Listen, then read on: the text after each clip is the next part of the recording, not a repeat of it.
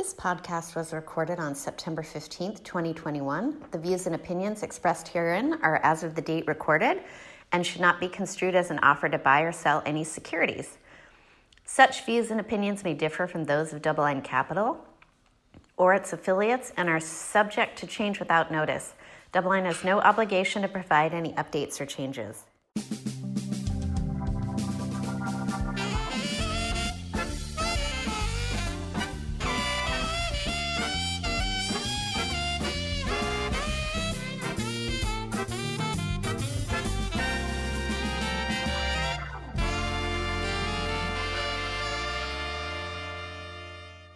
Right, everybody, welcome to the Sherman Show. I'm Jeff Sherman here with my co host, Sam Lau. Hey, hey.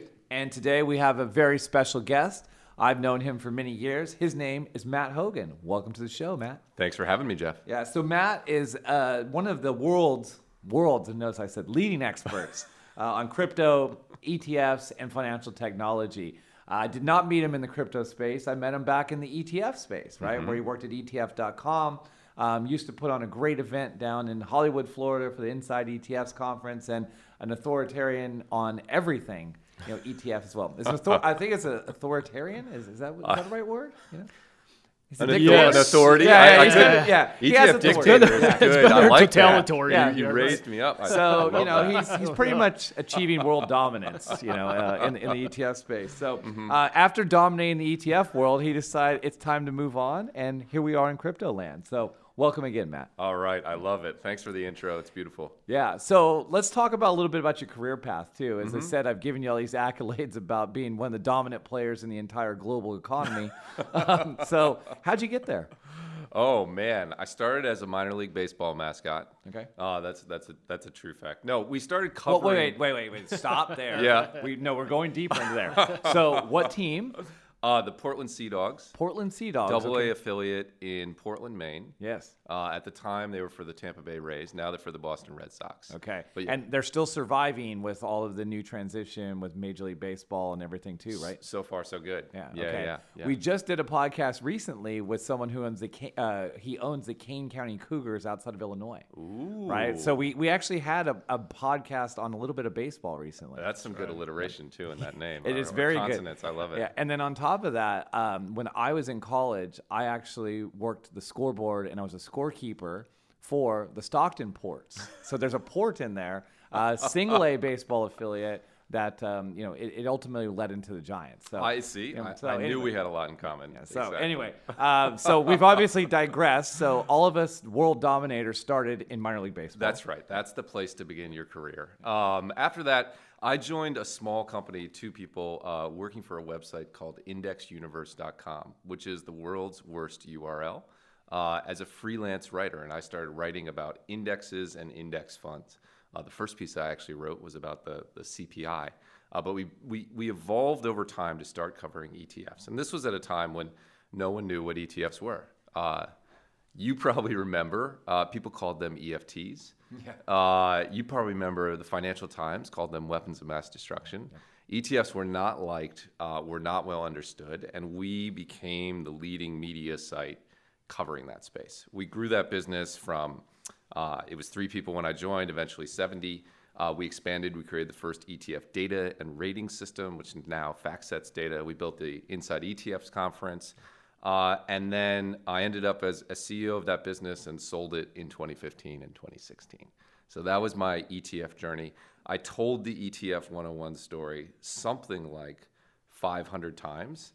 Uh, and I still actually tell it today. The same slides that I've used for the last 10 years remain true about ETFs, and I, I still love ETFs. It's funny when you got out of the business is right when we got into the business, right when I met you. So I, I wonder what that says, you know, about everything, right? So, um, and then the transition from there, you sold the business. Tell us uh, what what led you down the next path. Yeah, I, the, the thing about ETFs and crypto is that they've crossed for a long time because the Winklevoss twins have been trying to get a Bitcoin ETF since 2013. So I had been uh, aware of the space. And after I sold the business, I wanted to do uh, something else. I felt like I was polishing the head on a pin, right? I had given that ETF 101 talk 500 times. It was still the same talk. I wanted a new area uh, that was intellectually exciting, that I thought could be a multi trillion dollar market, and where I thought that the quality of information was incredibly poor. Because the one thing I did in ETF land, which I'm pretty proud of, is try to make ETFs understandable and digestible to financial advisors. And I looked at various spaces, and there are various parts of the financial landscape that fit that uh, that idea, where I think they could be much bigger than they are, but they're complex and poorly explained. Uh, option overlay strategies is an example, and I thought about that. Uh, but crypto, I'm a big fan of option overlays, by the way. Uh, yeah. You and I both. Yeah. Uh, and if people understood them and understood what they could do, uh, particularly during retirement, you'd have many more people allocating to that. So that was the kind of thing I was exploring. But crypto, two things were true. Uh, one, I thought it was had the potential to be an extremely significant market, and two, the quality of information was just abysmal. It was the land of hype and hyperbole. Either it was the best thing since sliced bread, or it was going to destroy the world. And there was no middle ground where it was an interesting, early stage, risky technology that had a role if it developed in a certain way. And I thought I could help build that. And I was fortunate to find Bitwise, which created the first crypto index fund. I think index strategies are the optimal strategy for most investors in the crypto space. I think indexing is better in crypto than it is in the equity market. Uh, and I thought what a chance to help build the world's largest crypto index fund manager. Okay, well, you set yourself up for the next question there. why is indexing good in crypto and why is it superior than in, say, the equity world?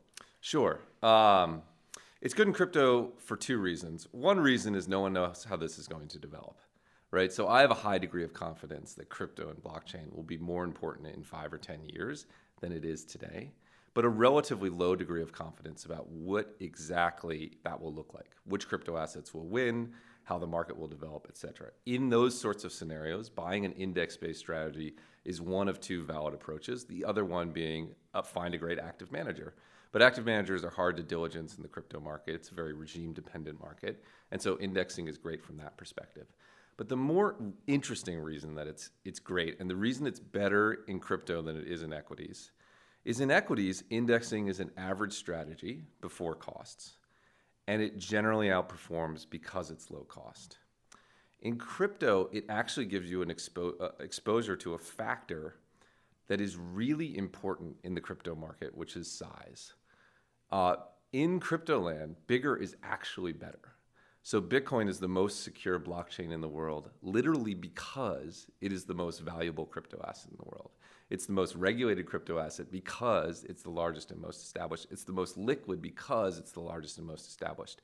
Um, and by weighting by market capitalization, uh, you, you, you get exposure to this factor, which is one of the primary drivers of value in the crypto market. Uh, so I think it's almost like a Rob Arnott style strategy on crypto. It's actually getting exposure to the factors that matter. And in equities, that's not true. You know, Apple's two trillion plus dollars. It's not going to be twenty trillion dollars. Oh, um, easy there.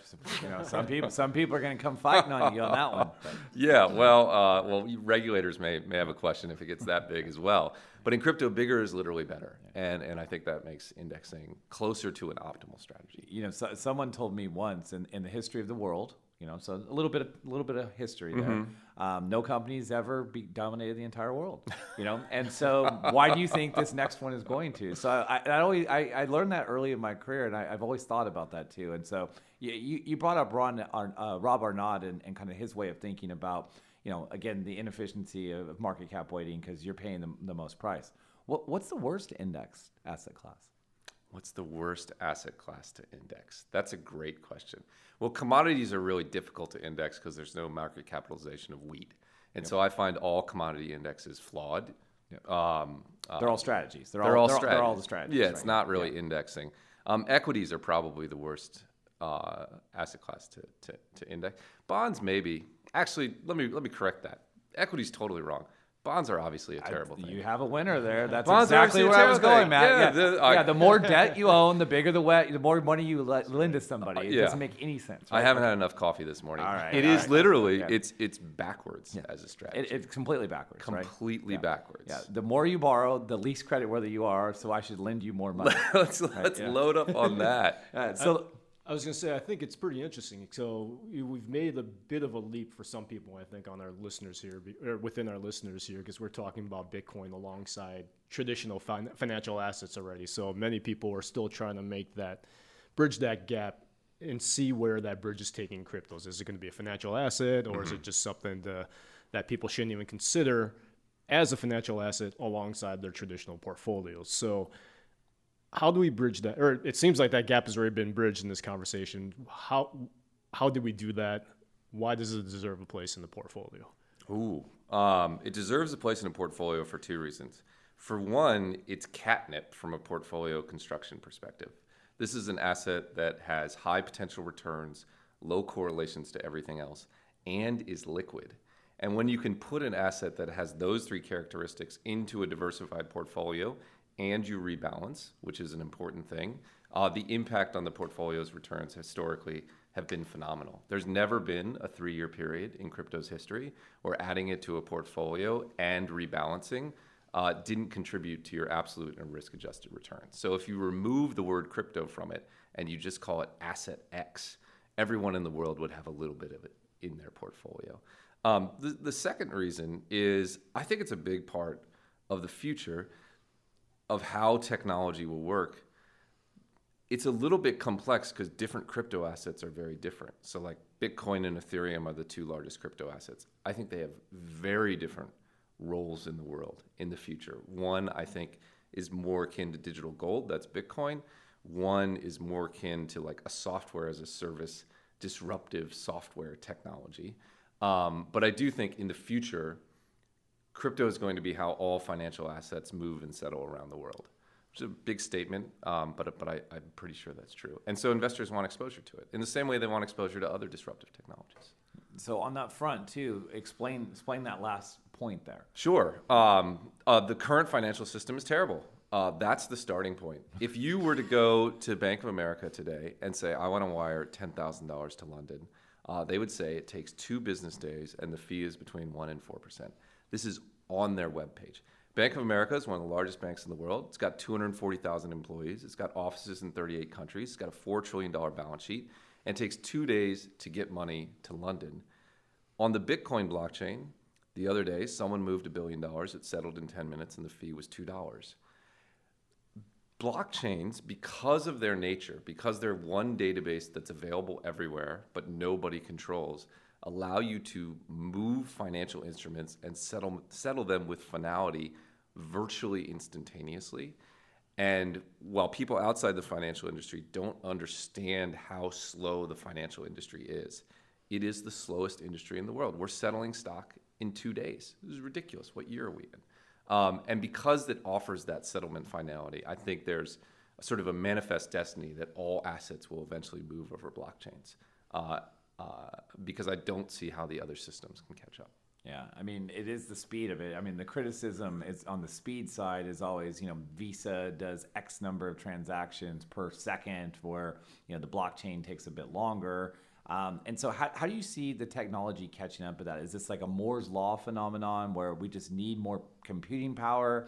Is it more optimal algorithms? Like, how do you think about that in, in improving the speed and performance of, of the transaction, especially if we're taking all of our transactions mm-hmm. into that direction. Yeah, it's not ready at all. In fact, it gets clogged up today. One of the one of the top 10 blockchains like sort of broke yesterday because there was so much demand. Usually excess demand is a good sign, something you want to invest in, but it's still a very real problem.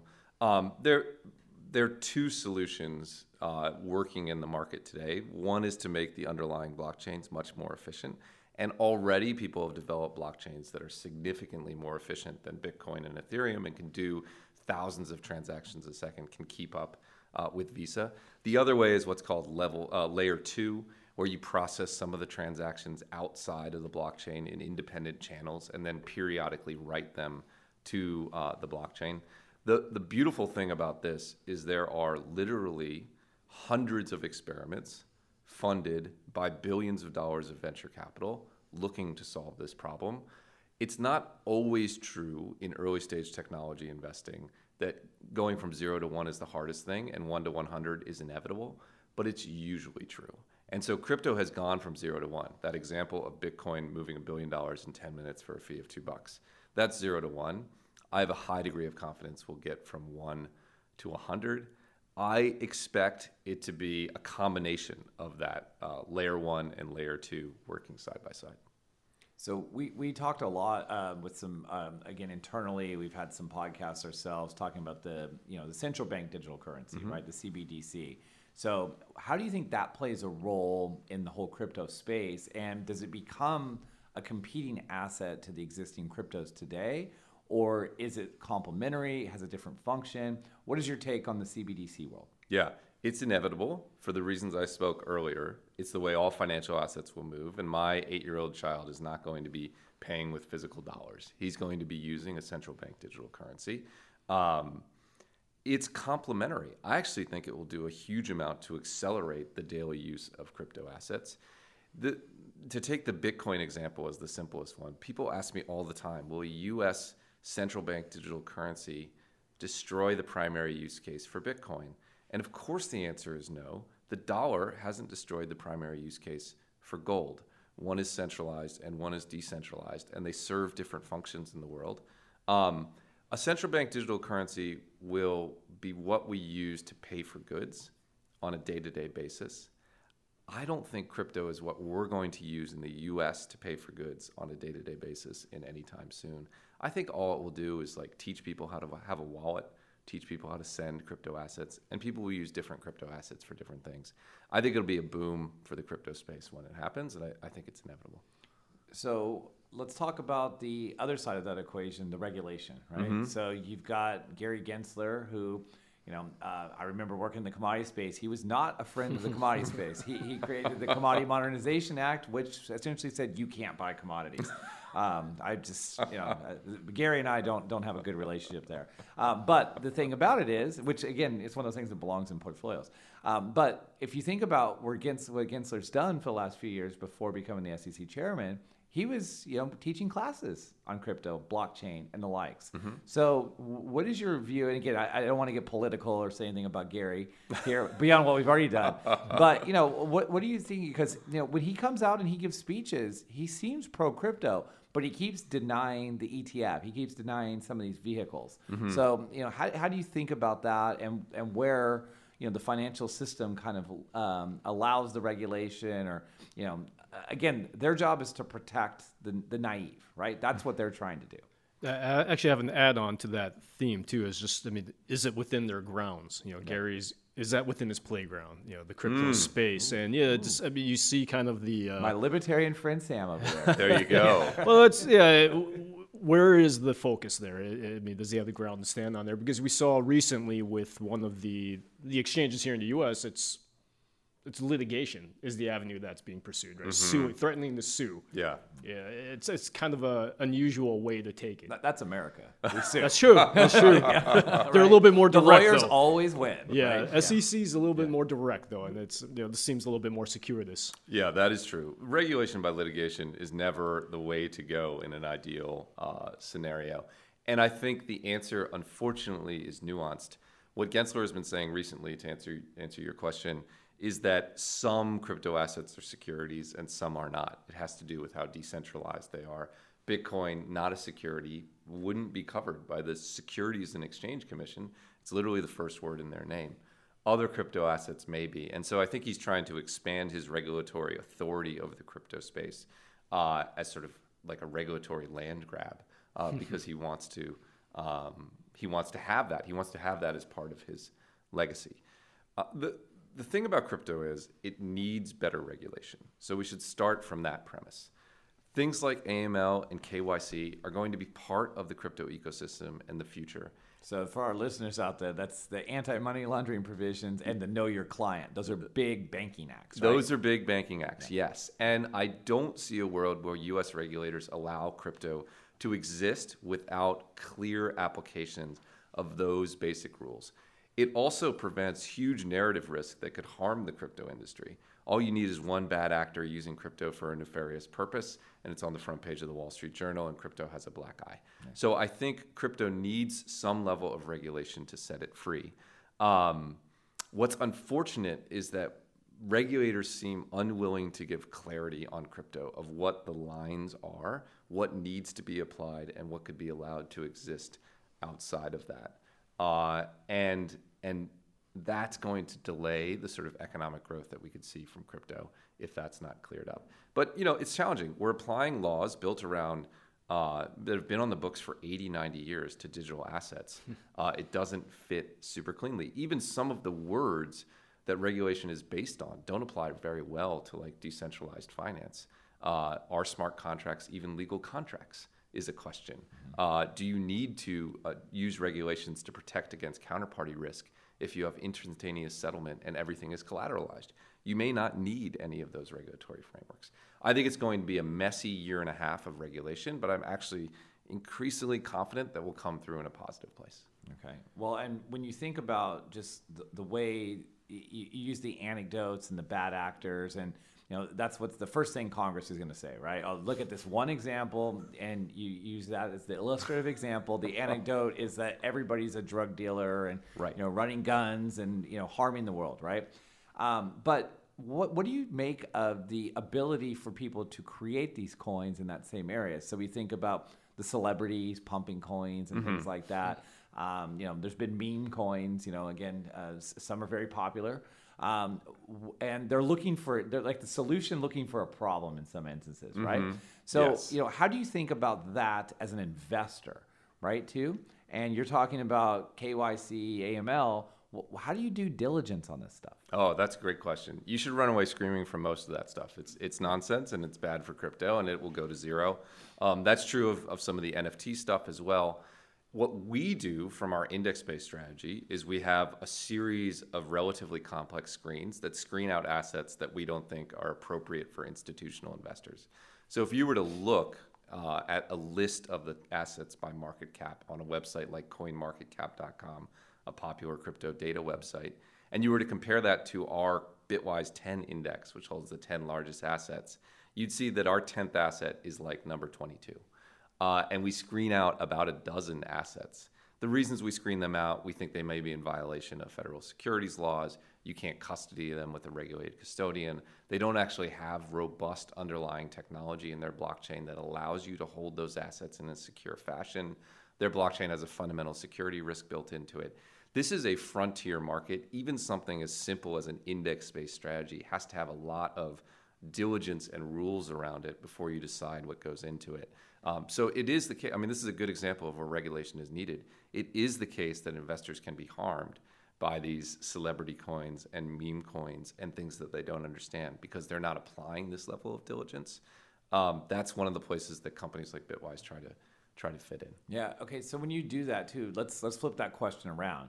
What makes a crypto asset quality? What what screens positively in your universe when you're thinking about things? So what attributes and, and Yeah. metrics are you looking for? Sure. Uh, it needs to be sufficiently decentralized to, in our view, not be at risk of being deemed a security by federal securities regulators, because that would crush the liquidity ecosystem. It needs to have a blockchain that allows you to custody the assets in a secure way, which is a lot of words, but there's some blockchain technologies that you can't actually custody in a true offline fashion. Well, e- e- explain that to me though. We're, we're custodying a, an asset which is just this digital one and zero. How Yeah. are you actually custodying this asset, or am I Oh. just too No. simple-minded on this? It is digital ones and zero. When you own a crypto asset, what you own is a password. The simplest way to think about how you custody that password is you could write it down on a piece of paper and put it in a bank vault uh, and guard the bank vault. And as long as no one broke into the bank vault, no one could ever steal your crypto asset. In practice, the way institutional custodians like Fidelity and Coinbase do it is much more complex. They shard that password into multiple pieces. Different people have to agree to put it together in different ways, sort of Ocean Eleven style, right?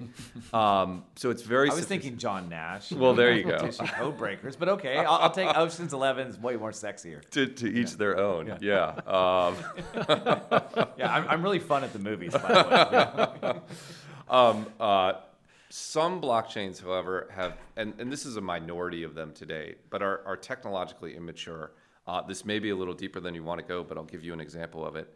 Um, if I want to send you Bitcoin, uh, I can do that without exposing uh, my password or my ownership of that coin into the internet network. I can sign a transaction to use the analogy, I could sign a transaction in my bank vault that says I'm sending this Bitcoin to you, and then I can walk out of my bank vault and send it out there.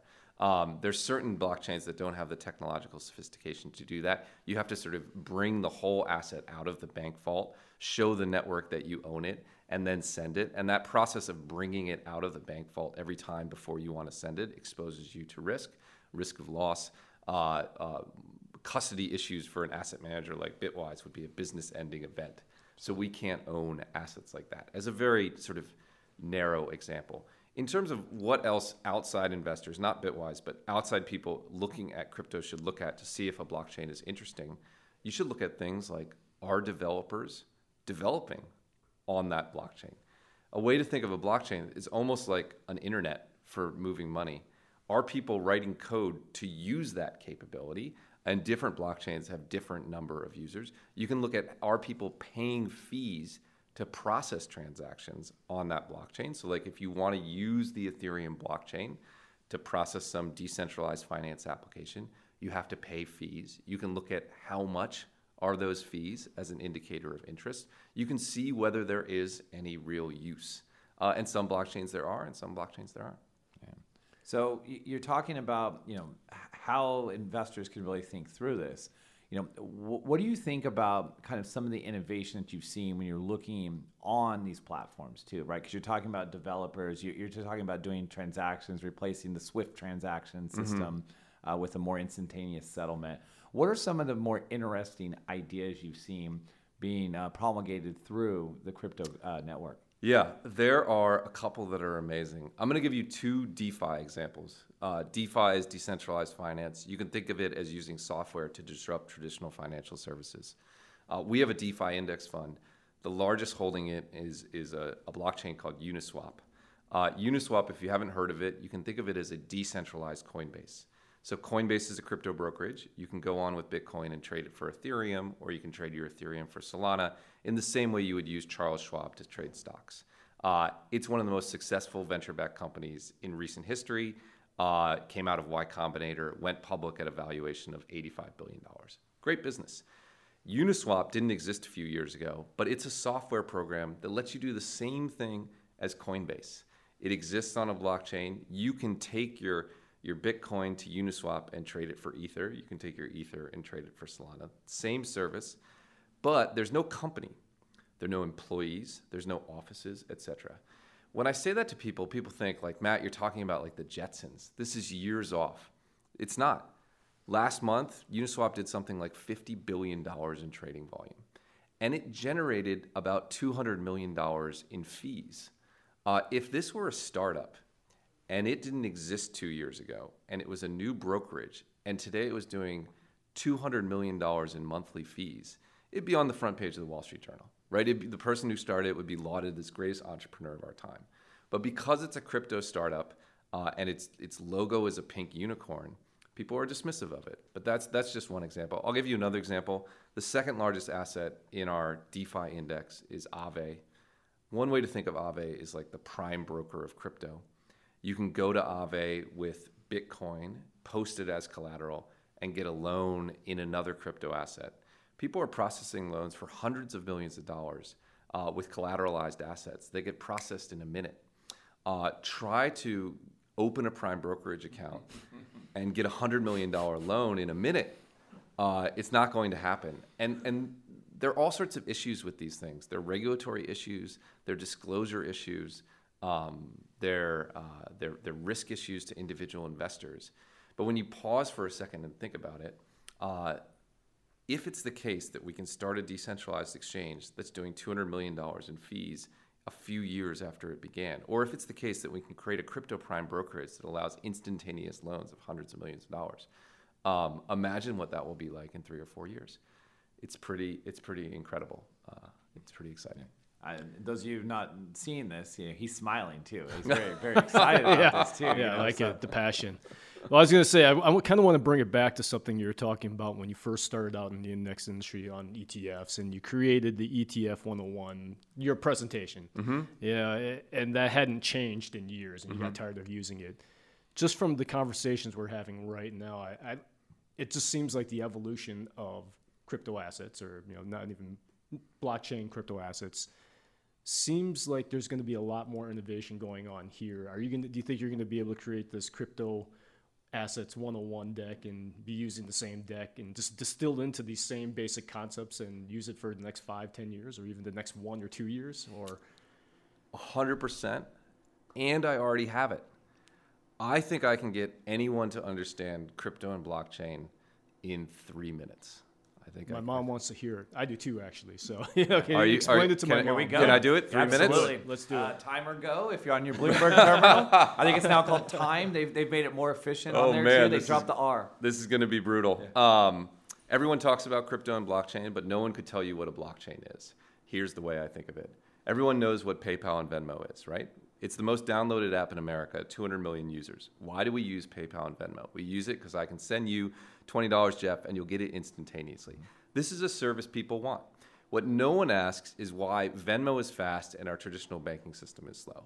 The reason Venmo is fast and our traditional banking system is slow is Venmo is one database. When I want to send you $20, Venmo can look. It says Matt has $20. He hasn't sent it to anyone else. I'll just transfer it to Jeff as fast as you can change a line in an Excel document. Uh, banks are slow because if I send you a check from my Wells Fargo account and you deposit it at Bank of America, Bank of America has to check with Wells Fargo to make sure my account's in good standing, that I haven't sent multiple checks on the same thing. It takes two days, as we discussed earlier. In other words, one database is fast, multiple databases are slow. All a blockchain is, the whole breakthrough, it solved a computer science problem that existed for 30 years, which is how do you have one database that's available everywhere in the world, that everyone agrees is true, that updates in real time, that everyone can see what the state of is, but without a company controlling it. It's the first single decentralized database that's available to everyone. And because it is that, because it's Venmo without Venmo, it can settle any financial tra- transaction in the world almost instantaneously, the same way Venmo settles my $20 payment to you. Uh, because you can do that, you can program money like software. The thing that stopped you from programming money like software was that it didn't settle instantaneously and you had all these delays. So things like trust agreements don't need high priced lawyers. You can program a software program that says, give a million dollars to John when he turns 28. That's just two if then statements. Uh, and because you have one database that's available everywhere, but no one controls, for the first time in history, you have digital property rights. Before a blockchain, the only way I owned my Wells Fargo bank account number was because Wells Fargo had a database that says Matt owns this bank account. Otherwise, anyone could copy those 10 numbers a million times, infinitely.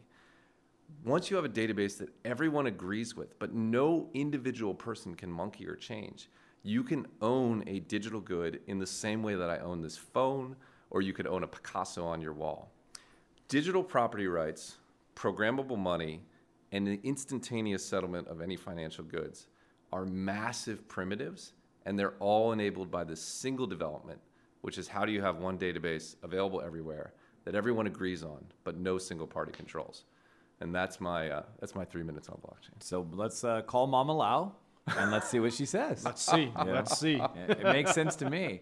Um, when you think about this too, there's been a lot um, spoken about, you know, kind of the non ESG friendly nature, and I'll, I'll use that phrase very loosely, um, but just the amount of computing power, energy, um, you know, that goes into the mining uh, of these currencies.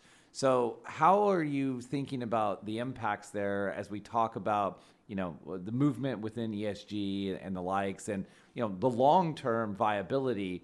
Um, because as, as human beings, we, we tend to just destroy everything in our wake, right? So, uh, what, what happens here as, as the evolution comes along in the crypto space? Yeah, uh, two things. First, it's really E. The S and G of crypto is beautiful, right? Crypto allows for financial inclusion. It lowers costs. The costs of the financial system fall mostly on people who don't have the money to afford it. So I think it's S and G characteristics. And the G, it's self-governing, right? Exactly. It's right. self governing. It's a Yeah. whole new idea of governance. So I think those it scores very well on. It is the case that, uh, that Bitcoin mining consumes a lot of energy.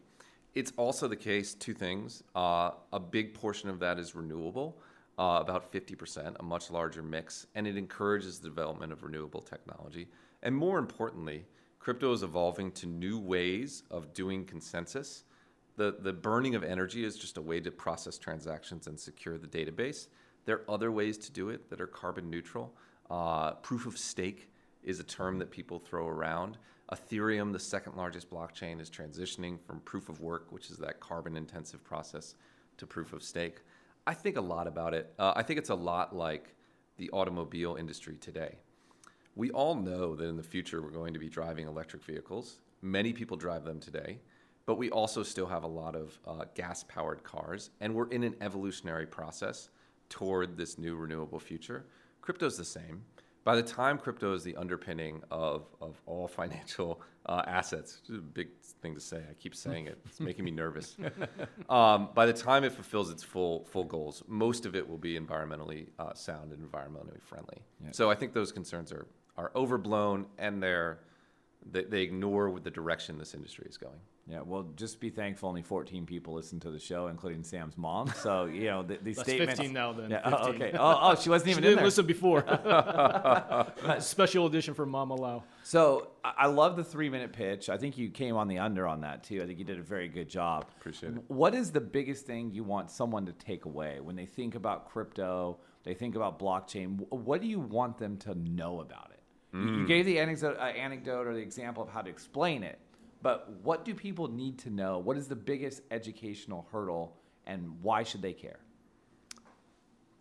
That's a great question. First, Um, first time I ever heard that.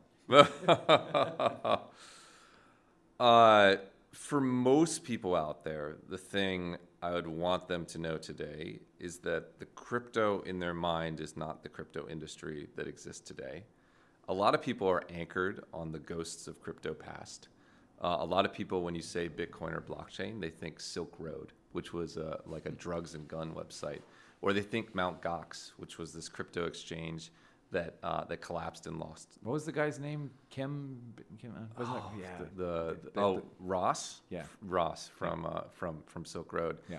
but people are anchored on that reality and as a result they're reflexively skeptical of crypto um, the crypto of today is very different crypto of today is a, is a market where Fidelity is a custodian and Jane Street is trading crypto and uh, it's an institutional market I have another answer which I think is better uh, so let me let me give you the other answer. So I think that's very true. Don't be anchored on crypto past.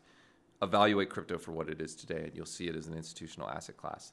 The other thing that I encounter in people is people who approach crypto in different ways end up at different sides of the spectrum.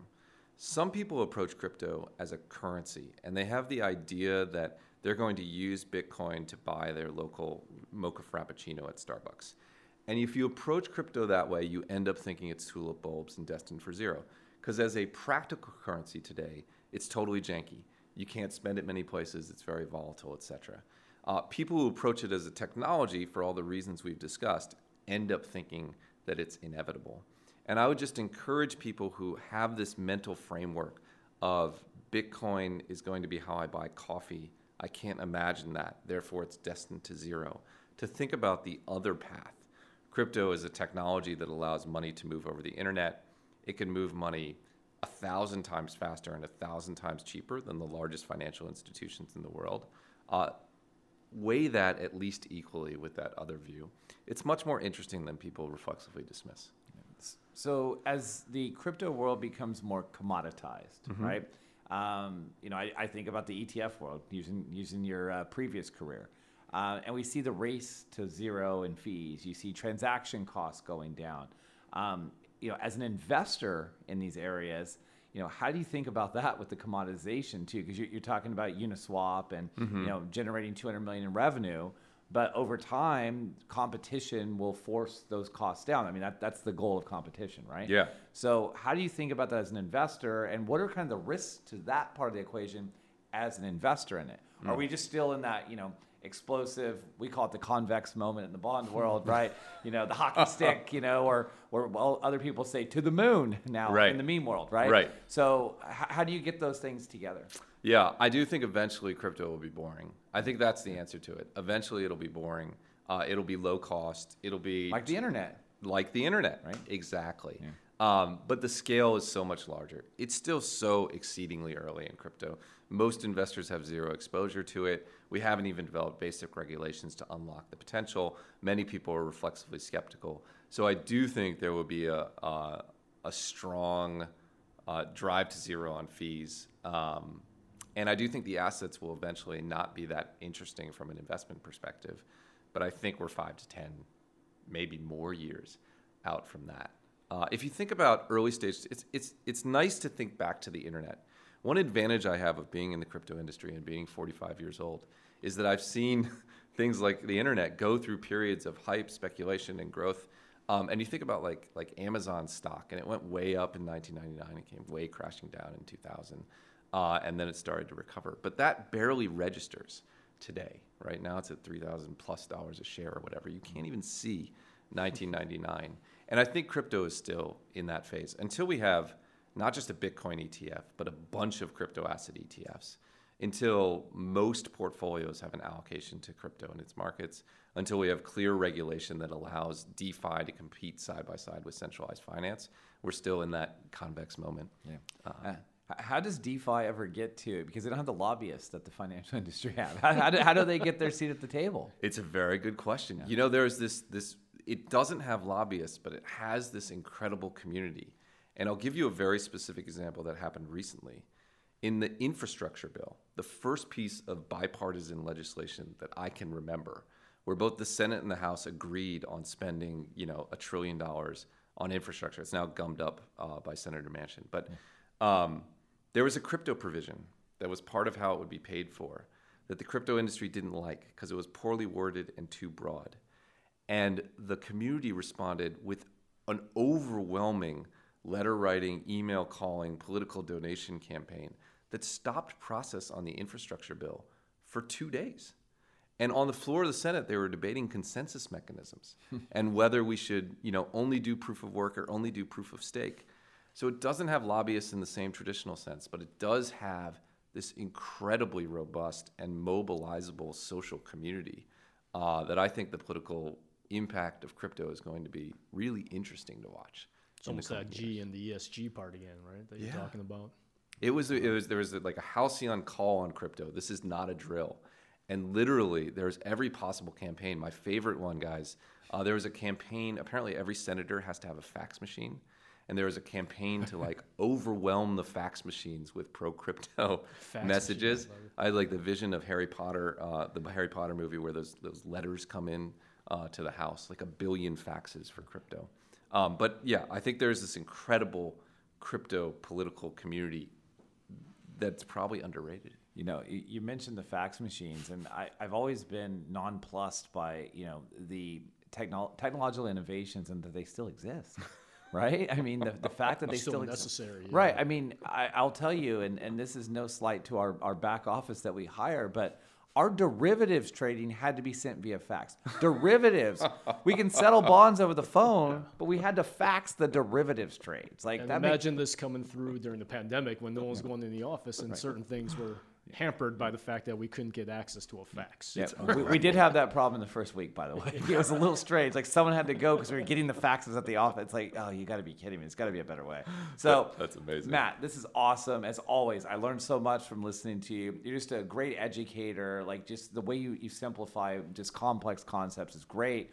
Um, you know, you, you, can see that writing influence that you've had, and you know, you're just you're just a humble guy, and we really really appreciate you taking the time. So um, for you, how do, how do our listeners, the 15 now, including uh, Sam's mom, how do they get access to what you're putting out there in the world? How do they follow you? L- let them know. Yeah, Sam's mom and your other listeners. Uh, two ways. You can come to bitwiseinvestments.com and there's a there's a form you can fill in to get a notification from us. What that amounts to is a monthly letter on crypto from me so we won't inundate you with a thousand things. You can also follow me at uh, Matt underscore Hougan, which is H O U G A N on Twitter. I don't tweet as much as I should, but every once in a while, I just I try to say something. Okay. I always uh, tell people if you, you want some information for us, give me your business card or send us an email, and we promise you free spam for life.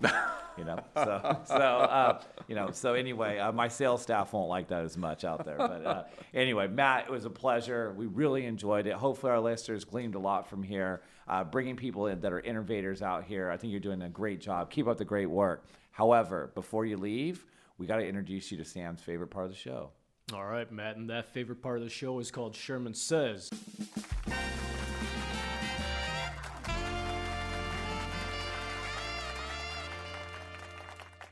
It's where I will offer a series of alternating prompts between you and Jeff, to which I hope to get a top of mind response, something that the good Professor Shiller calls a verbal Rorschach test. So we try to keep the answers back to one word or less, or one word, I guess. Uh, Less is not Less- less preferable. is- Less, is not less. preferable. Yeah. Sorry about that. so one word, but uh, try to keep it concise if you can't stay within the lines like Sherman and keep it to one word. So I'm going to kick it off with the example here of fiat money to Sherman. Antiquated. Sure seems like it after sitting After here. this, yeah. right? yeah. I'm sold. Beyond Bitcoin. Very interesting. 24 hour a day, seven days a week, 365 days a year market. When do you sleep? Money don't sleep. yeah, I mean, don't so, sleep. wha- okay. So the only thing I got about that, all you technical analysts out there, someone send me an email. You know, s- send it to uh, fundinfo at doubleline.com. Don't send it to me directly, and tell me how on technical analysis you're going to use the closing price on this, you know, continuous market. So all this says is actually, I'll get a little wonky here too. So this is where the one-word answer goes away. Um, but this is the optimal application of calculus. It's not discrete time. We have continuous time here. So this is where my math nerds out there we can rejoice. That is good, though. I mean, you, you took the first one in one word, so antiquated. I remember loved it. that. I That's going to stick in my head. So, Yeah. all right, back to you, Matt. Mutual funds. Dead man walking. Oh, tac. Uh, actually, no. Minor league baseball. I would almost say dead man walking. It's, you know, keep it alive. Keep it alive. It's it's Americana. I mean, it's it's a it's a great form of entertainment out there. Um, baseball's been great this year. You know, it thrives off of this. There's a better way to make the system. You know, they need to pay the players better. We you know we talked about the power of labor lately, right? And how labor is getting upper hand. You know, they got to do something for these minor league players to, to compensate them a little bit better. But you know, you wouldn't have some of the players you see in the majors today without a robust system. And, you know, like everybody needs a shot. You know, I mean, look, this is how you get in finance. Matt, me, you know, you know, look, I would have never, never had a scoreboard job without it. So, um, you know, that, that's my, my first bean counting job right there. So. All right. As long as you guys, what was it? Uh, do we ever figure out what author authoritarian is that? positive or negative? BTS, Is that yeah. positive or negative? Depends on who you ask. ETF dictator. All right, back to you, Matt, with uh, artificial intelligence for investing. Ooh.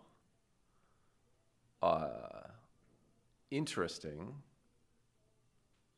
but still a little ways off.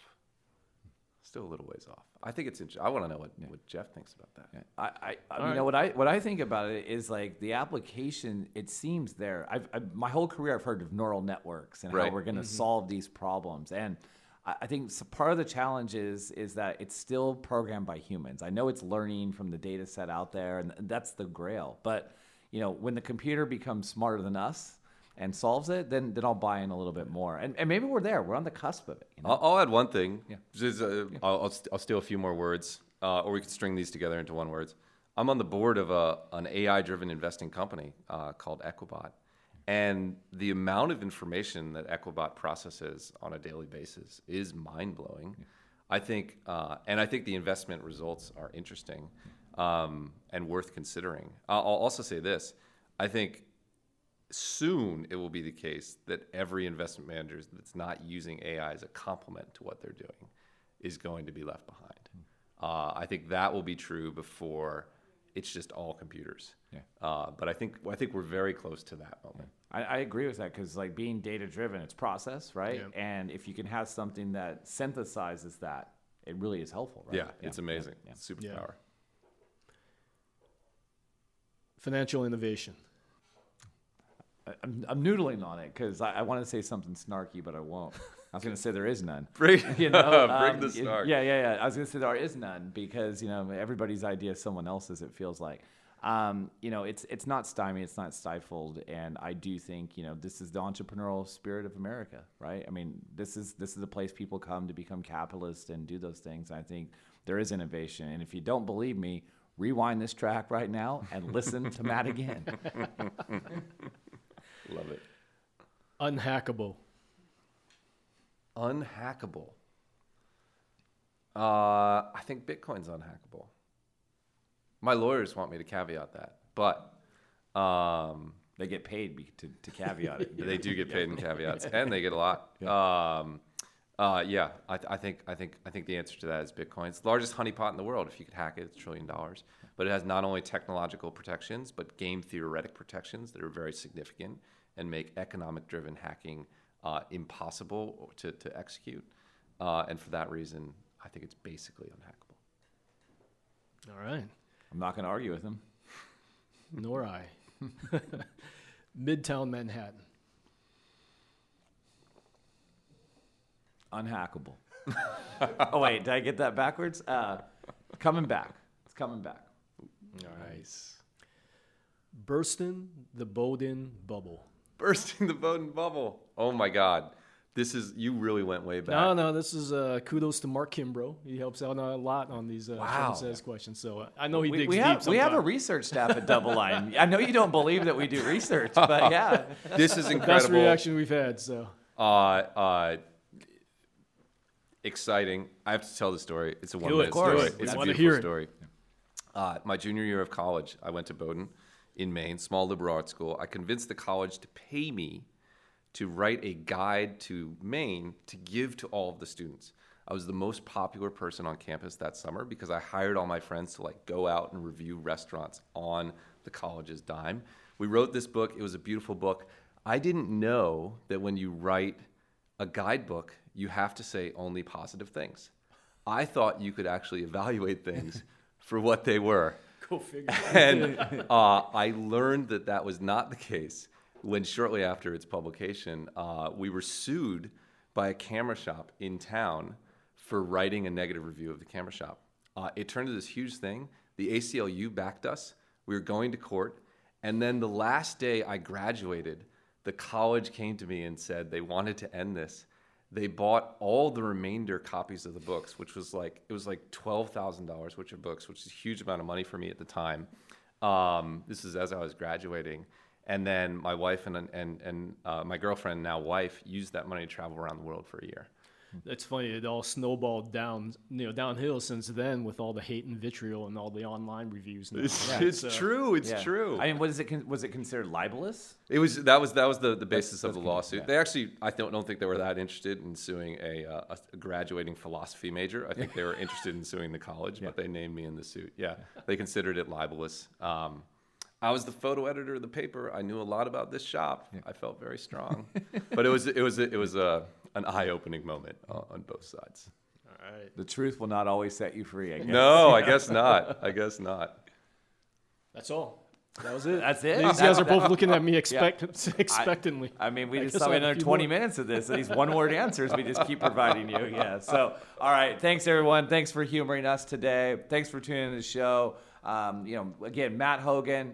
You know, it's a pleasure as always. Um, you know, go out there, go to the Bit, Bitwise website, get some more information, learn more, and I can't wait to see you next time and what we're going to talk about next time. So, thanks again. Thanks for having me, guys. All right. Take care.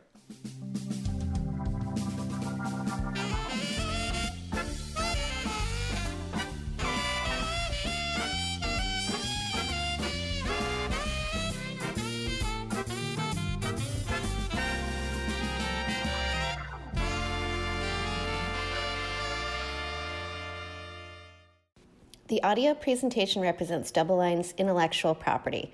No portion of this presentation may be published, reproduced, transmitted, or rebroadcast in any media in any form without the express written permission of DoubleLine. Double Line has no obligation to provide any updates or changes. To receive permission from DoubleLine, please contact media at doubleline.com. Neither DoubleLine nor any of its affiliates makes any representation or warranty as to the accuracy or completeness of the statements or any information contained in this podcast. Liability, including in respect of direct, indirect, or consequential loss or damage, is expressly disclaimed. DoubleLine is not providing any financial, economic, legal, accounting, or tax advice in this podcast. The receipt of this podcast by any listener is not to be taken as constituting the giving of investment advice by any DoubleLine entity or individual to that listener, nor to constitute such person a client of any DoubleLine entity. The portfolio risk management process includes an effort to monitor and manage risk, but does not imply low risk.